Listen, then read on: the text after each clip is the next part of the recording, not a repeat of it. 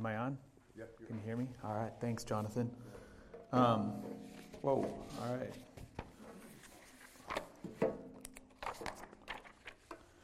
Got a little feedback, but where can I put my water? You think uh, just it down here? All right. Hey, before I get started, I just want to all of us just, if we could, just can we just pray, Reagan? Just I want to pray. Father, we just thank you for this time, Lord God. Father, I'm just just. Uh, just want to just all of us, Father God, to extend our faith for the Hupp family, Lord God, and for Reagan, Lord God. I just pray even the faith that the two spies, Lord God, that saw the giants in the land, as we're seeing maybe some giants potentially, Father, that the two spies said, Man, that's okay. There's giants, but we can take this. We got this. We're going to do this. And Father, I just pray in the name of Jesus, Father, that you would just surround their, their family, Lord God, and just put your arms around them. Father God. Just comfort them during this time, but Father, give them the faith of those two spies, Lord, to believe that we can overcome the giants in the land. In Jesus' name, amen. All right, well, before I get started, I want to introduce a couple people that I brought with me today. Um, the first guy is Kyle. He's from Call to Greatness. He's here. Kyle, stand up, wave to some people. All right, there you go. Thanks, Kyle. He works at Baker University. And then I have a, a, a new friend. Uh, he's from Germ- all the way from Germany, Fabio. Fabio, you want to stand up, say hi? All right, there you go. He's a soccer player at Baker. And then my other friend, who you're going to hear from in a little while, is Massimo, also a soccer player at Baker.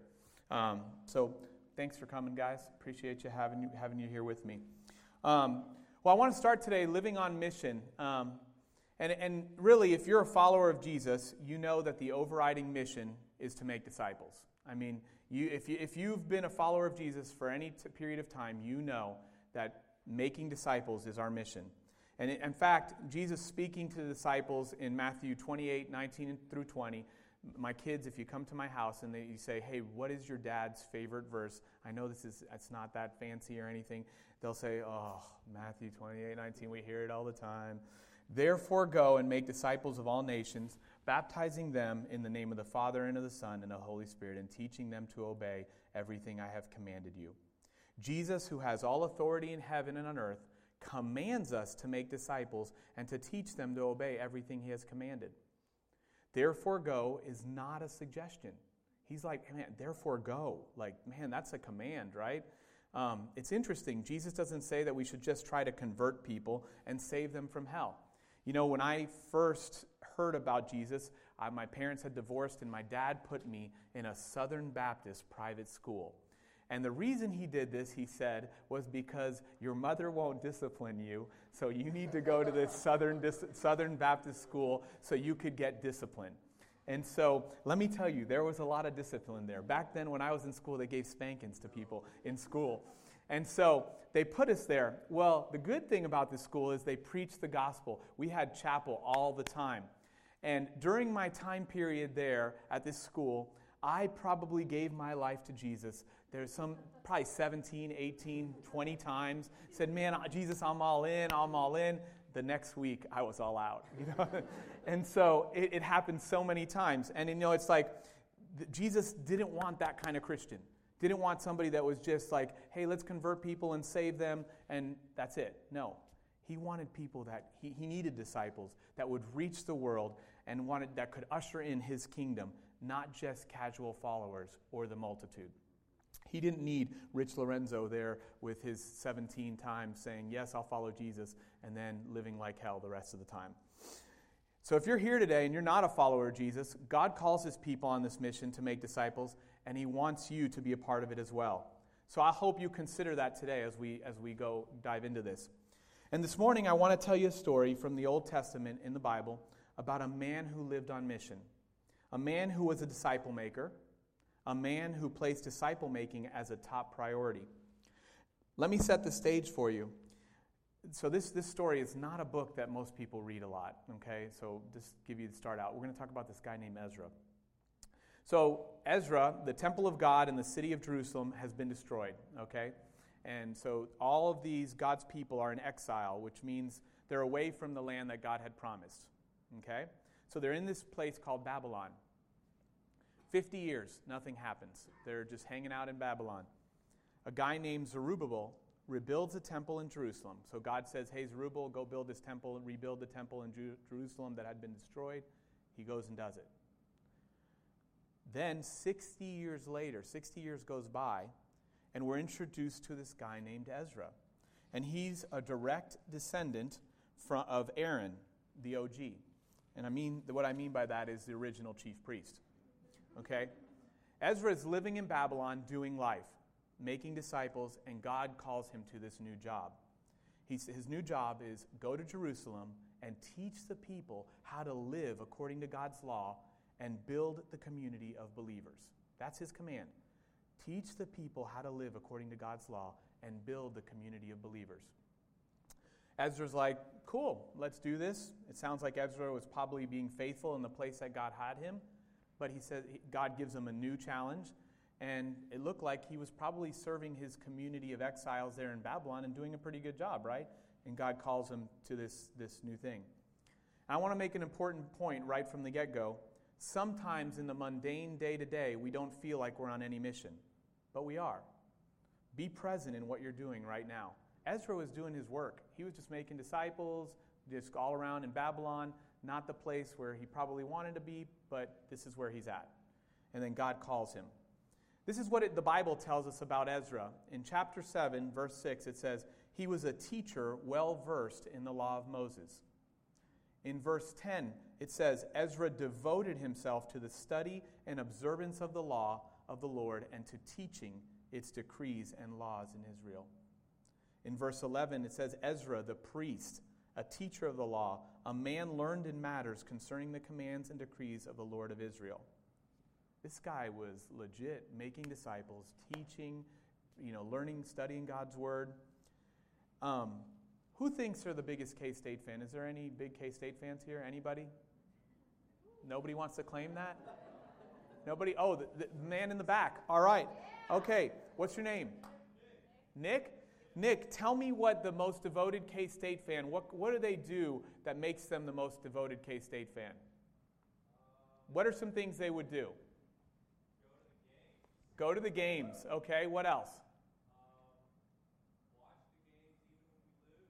Okay, all right. What else? Oh, he's got a tattoo too. Definitely, he's a devoted fan for sure. No tattoo. All right. So, you, you, a devoted fan, man, they're watching the games, right? They're checking the stats of the games they miss. They know maybe the players and the coaches' names. They follow the team on social media. They give a lot of time. They're faithful in good times and bad. And right now in basketball, times are bad, right? Um, unfortunately.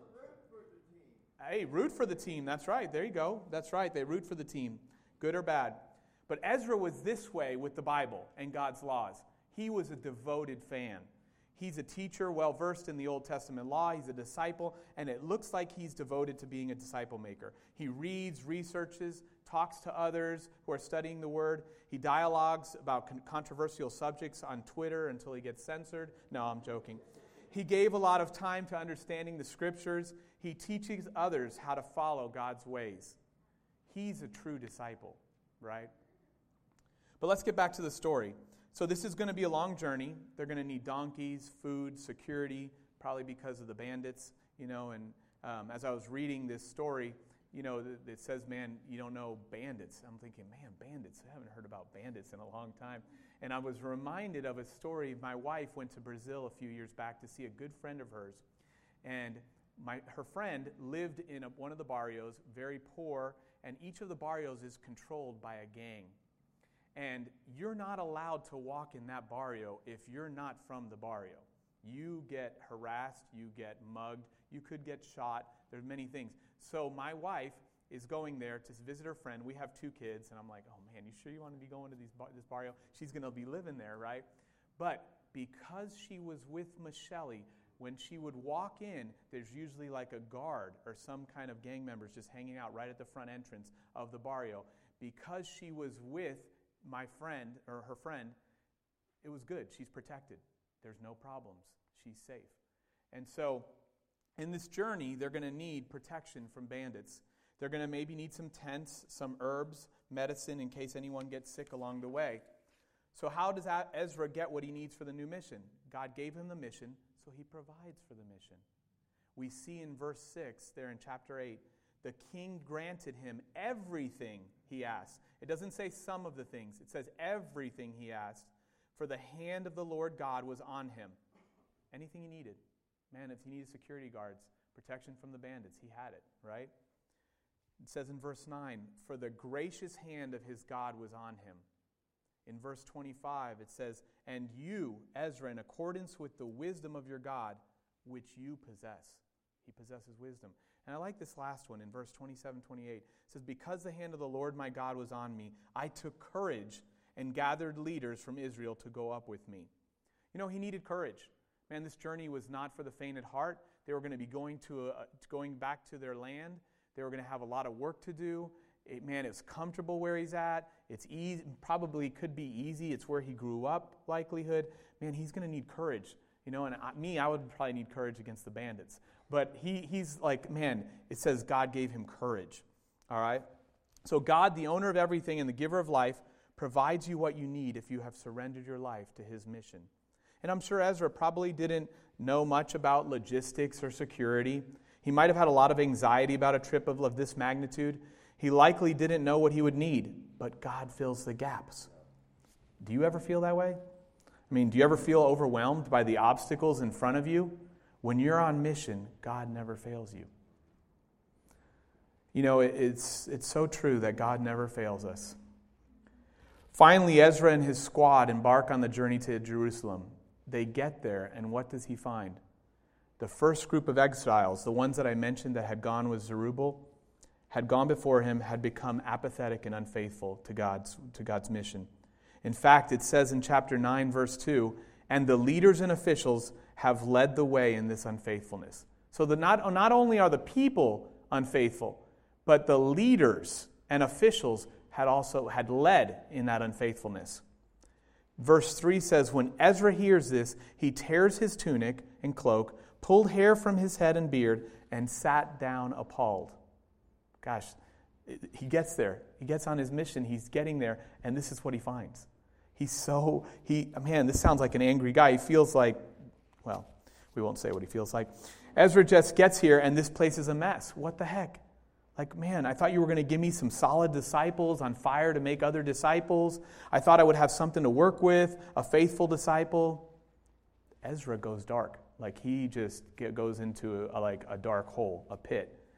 God, we deserve your judgment. You could take us out at any time, and that would be fair.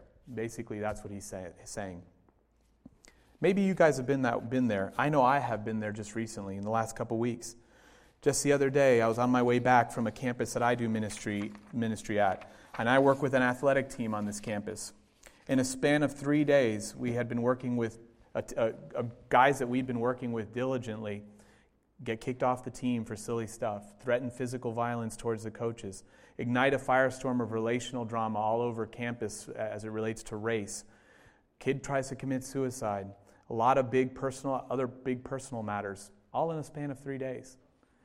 You know, I'm on my way home from this place, and it said, makes me just want to break down and cry. I feel like Ezra probably did. If I had any hair, I probably would have pulled it out. I mean, I'm like, what am I even doing?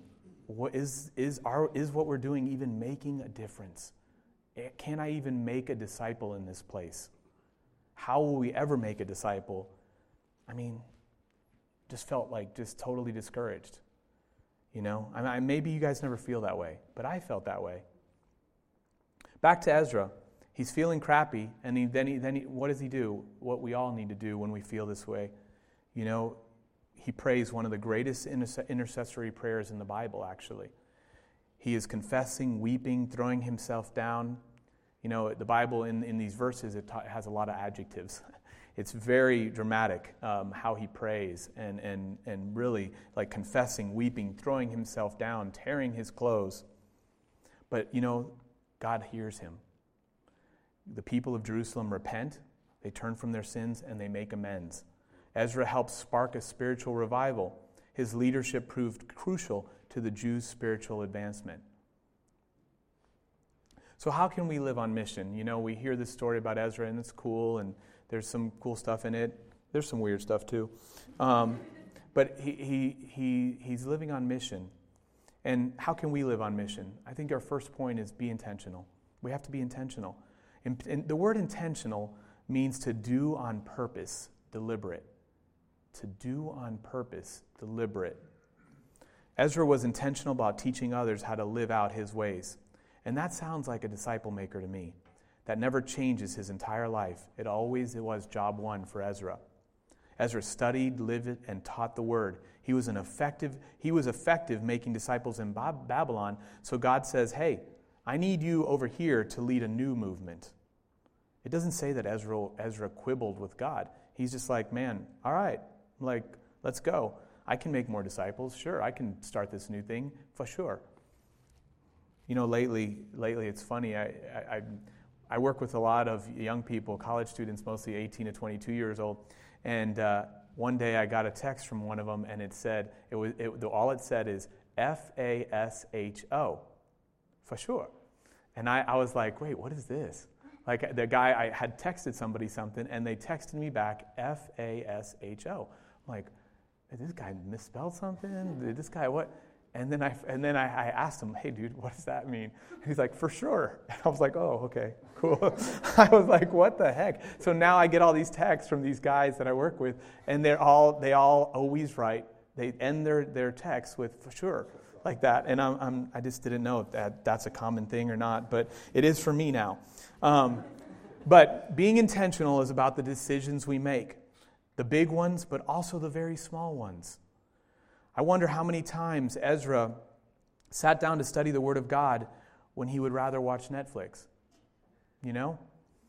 You have to become a disciple. If you're not one, you need to become one.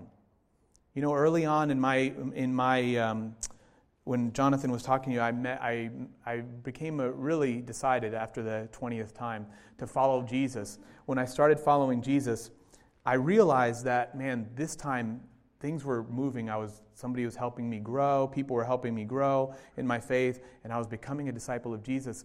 And I got offered a fancy job at a big law firm in Kansas City with a big paycheck. And I was thinking, man, okay, well, I got to move to Kansas City. And I said, wait, God, what do you want me to do here with this situation? I'm only been kind of like growing for five or six months as a believer. If I move to Kansas City, I'm away from my people that have been helping me grow. And I had to make a decision and be intentional about, and I, and I felt like God told me, man, you need to stay in Lawrence. Like, you need to stay in Lawrence. I'm like, God, that's 55 miles each way to downtown Kansas City every day. There and back is 110 miles. And I'm going into the sun on the way there, and I'm going into the sunset on the way home. That's bad news right there, both ways. And man, I did that for three years, but I felt like God called me to do that, and I was able to stay in community with my small group, helping continue to, people help me continue to grow in my faith. It was an intentional decision to be a disciple maker. I wanted to learn what it took to be a disciple, and I had to do that. I had to be around the people that were helping me grow. We have to be intentional. You know, we all make poor decisions. And, and, and, you know, I, I think I dedicated my time to learning there, and I think I, I've tried to continue making intentional decisions. We all make poor decisions and lose focus sometimes. But if you read the book that you read the book of, of Ezra, you will see that he made a lot of wrong decisions too. But he kept coming back to God, kept choosing to seek him. He kept coming back, kept stayed in the game, and kept choosing him. We're not always going to be perfect. We're not always going to be making the right decisions all the time. Second point of how to live on mission is to be obedient. Ezra was obedient. God asked Ezra to go teach the people how to live according to his ways and to rebuild the community. He did it. He doesn't try to bargain with God, he obeys, and by the end of the book, Israel had renewed its covenant with God and began acting in obedience to him.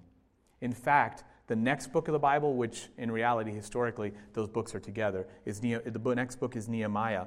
And our friend Ezra, middle of Nehemiah, Ezra's back teaching to big crowds of people how to live according to God's laws. And then there's another revival in the land.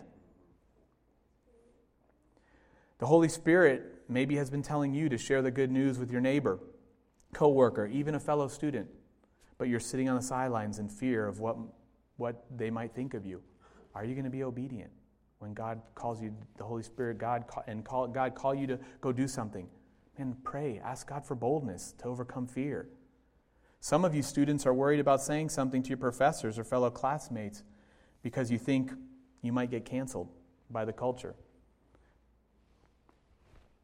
Maybe the Holy Spirit's telling you you should probably speak up. Maybe you should push back a little bit. Ask God for a big dose of courage to stand for His truth. We're going to hear a little bit about that in, in a few minutes from Massimo. If you, if you want to live on mission, you must obey His promptings. You know, I, I tell a lot of stories from my life, and that's because that's what I know. My wife is like, "Man, you're telling too many stories about yourself." Well, it's like, man, I'm I don't. What else am I going to do? I mean, and so you know, early on, I'm telling you stories from early on because I'm trying to give you perspectives of where I had to really believe God. And here's an area I had to obey God. I had come out of a serious relationship with a young lady. I was just building my faith. I felt like God told me, hey, dude, you need to focus on your faith. Stop focusing on, focusing on ladies. Okay, good. All right, I'll do that. Well, I started working at that law firm. And these guys um, and my crew that I was working with, there was probably like 30 of us associates, young. Basically, associates do all the work at the law firm. The partners handle all the relationships, and you do all the work. And every Friday, we would have this thing called associate lunch. And we would get to go to the fanciest restaurants in Kansas City, and the firm would pay for it. That's a fun thing. And you could drink. And so that was really cool too, right? At the same time. So we're all there and associates lunch. And now this has been like a year or two. I hadn't been dating. They hadn't seen me with any ladies or anything. And we're sitting there, 25 or 30 of us, at this table, at a big table in a fancy restaurant, except back room. And a guy, like one of the guys out of our whole big crew, says, and, and, and, this is back when you could say things like this. I don't know that you could say it right now. But he, he, in front of everybody, he says, Rich, are you gay? And I was like, what? like, this dude is like calling me out here, like in front of everybody. He's asking me that question. I was like, I was like, I didn't have to say anything. My buddy, Brian, who a guy that I had actually discipled, he had come to faith. He was a guy that some of you know, he was the guy that I, he was smoking pot, number one in his class at Washburn. He's now a pastor in Arizona and Phoenix. He was smoking pot on I 35 on the way to work, okay, then charging people $200 an hour. So I led him to Jesus, then discipled him and trained him, and over two years, we're like best buds. He jumps in front of this train for me and it's like, Walter, what are you talking about, man? Rich is a solid disciple. He's a follower of Jesus. What are you talking about? He, he's just keeping himself waiting for the right lady to come along. And I was like, whoa, all right. That's cool. That's cool. But God had told me to obey. I had to obey. It put me in a really awkward position there. That was really rough. I was embarrassed. I was like, man, there's 30 people there. And it, it was just a little, but God told me to obey. I had to obey. Sometimes He's telling you to do tough things you got to do it. You got to do it. Third point sacrifice. Ezra had been living in Babylon for a long time, it was his home. He was comfortable. I know he had been in exile, but it was home. This was home for him now. He probably had a routine, some good disciples that he drank coffee with every day. People probably knew him in his community, well liked probably. But God called him to move, to leave his home and go to Jerusalem and take on a hard task Go to a new place, new people, new surroundings, new foods, new culture, and teach these people how to live according to his ways. Not easy. Not easy. Many of you, I mean, have probably got up and moved from some of you that are come to college here. You probably lived in another town, and maybe this was not that easy. To man, Manhattan, man, new things, new. I got to find new places to eat. Man, where all these different people. You got to meet new people. That's one of the hardest things, right? Trying to figure out all the new people when I was thinking about this sacrifice, I'm reminded of verse in Matthew 16, 24 through 26. It says, And then Jesus said to his disciples, Whoever wants to be my disciple must deny themselves and take up their cross and follow me. For whoever wants to save their life will lose it. But whoever loses their life for me will find it. What, will, what good will it be for someone to gain the whole world yet forfeit their soul? Or what can anyone give in exchange for their soul? Jesus is telling us we need to deny ourselves, and to save our life, we have to lose it. And that's surely an upside down kingdom. That's so hard. That's so hard. Lose my life, lose my comfort, lose what, like, man, no, that's not, I don't want to do that. back in 2012, um, I was in the financial business. I had been in the financial, I was a lawyer for three years, and then I went into financial business, was doing it for about 11 years, and had a lot of success. And um, at that point, I was making six figures, good, really good six figures, would probably make it for the next rest of my life. Re- really had a successful business that had built up. And God told me, hey, man, you need to go continue, you need to take this the next step. Yes, you're making disciples, but I have a new mission for you that I want you to help more, even more people and use, use your uh, skills and abilities to help more disciples. But God, I'm making such good money. It's so comfortable. We just got some twins. We have five kids. How are we going to do this? It's really hard financially. What the heck? And he's like, Trust me, I provide. I provided for Ezra. I can provide for you. It's okay. We're going to do this. You're going to be, you're going to be all right. Okay. I did it.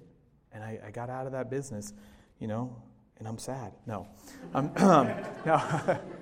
I miss the paychecks, but that's okay.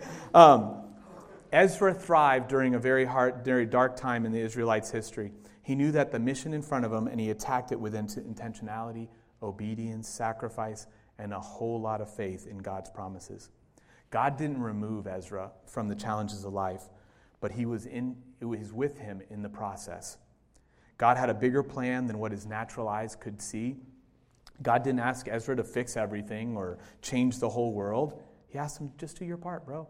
Just do your part. And God would keep, God would keep his promises.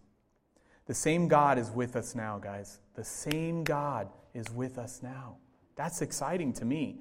I think, I think if things feel hard in our world right now, we can be encouraged by Ezra's story. Man, because things seem hard. Eh, maybe you guys aren't living in the world I am, but it seems hard. But he chose to live on mission anyway. He said, Man, I'm, I'm going to live on mission regardless. And God is the same in hard times, good times, confusing times. He asks us to live on mission, and He always keeps His promises. Always. You know, what is your mission? What are you supposed to accomplish to expand God's kingdom? What are you supposed to accomplish to expand God's kingdom? Doing our part can seem daunting and even confusing at times. When you're on mission, you're getting ready and you are right where He wants you. It's a both and.